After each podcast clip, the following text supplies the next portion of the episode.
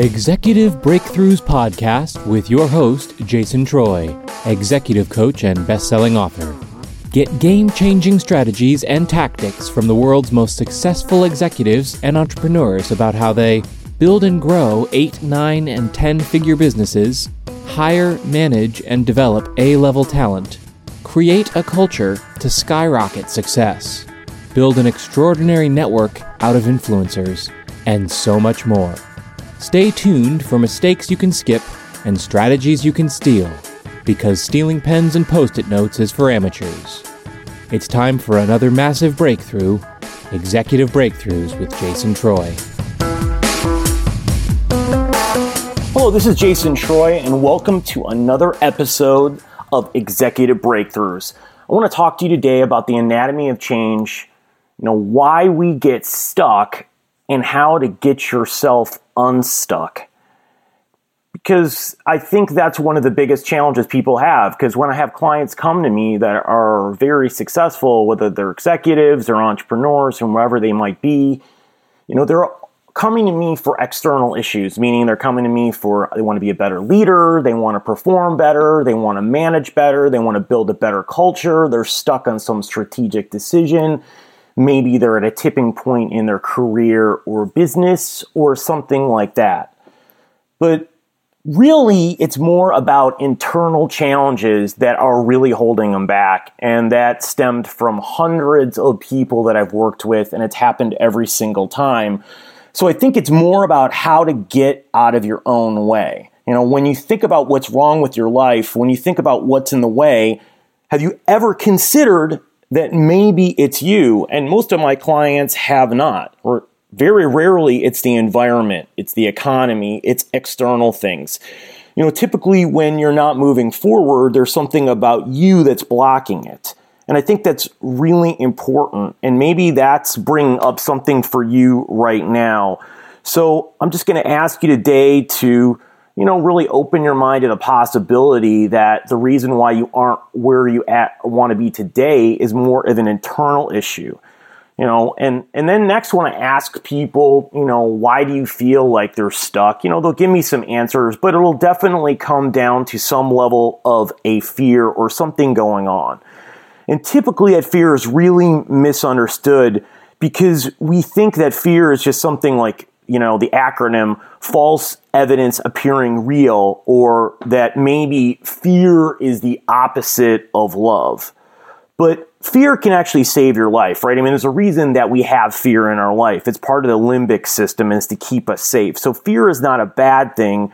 But what is difficult is unconscious or irrational fear and that's what you can call survival patterns. And these days, 99% of fear survival patterns because we're not worried about our physical safety most of the time. Now, we were back in caveman days, but that's not the case now.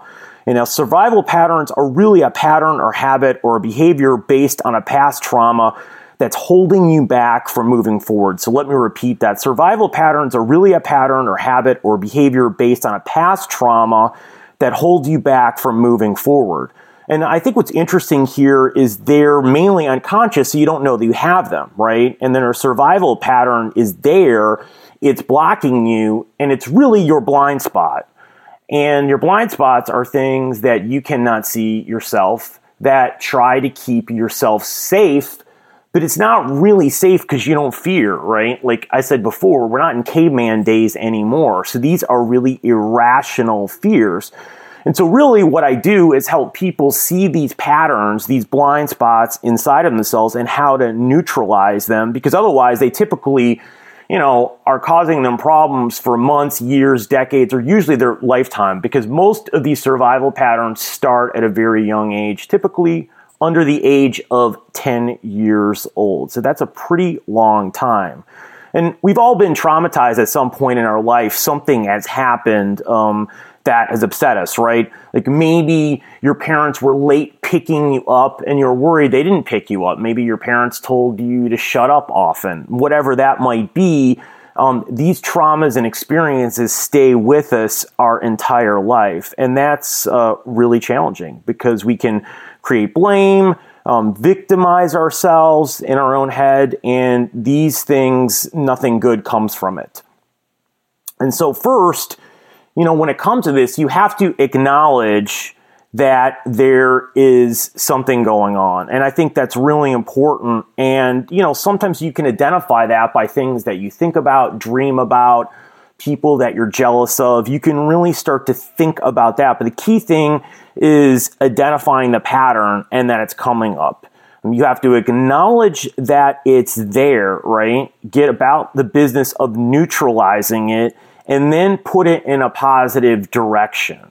And I think that's really important. And typically, you know, you will need someone else to help you go through this. But again, really the four steps are identifying the pattern, acknowledging it's there. You have to neutralize that pattern, and then you have to put it in a positive direction. And that's really how you get out of your own way. And these survival patterns really are just a way, you know, to help you stay alive or what you perceive to be like that because when you dive deep into them, um, you feel like death every time you get close to a survival pattern.